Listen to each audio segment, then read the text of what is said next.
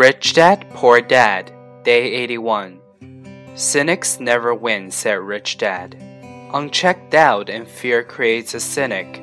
Cynics criticize and winners analyze was another of his favorite sayings. Rich Dad explained that criticism blinded while analysis opened eyes. Analysis allowed winners to see that critics were blind and to see opportunities that everyone else missed. And finding what people miss is key to any success.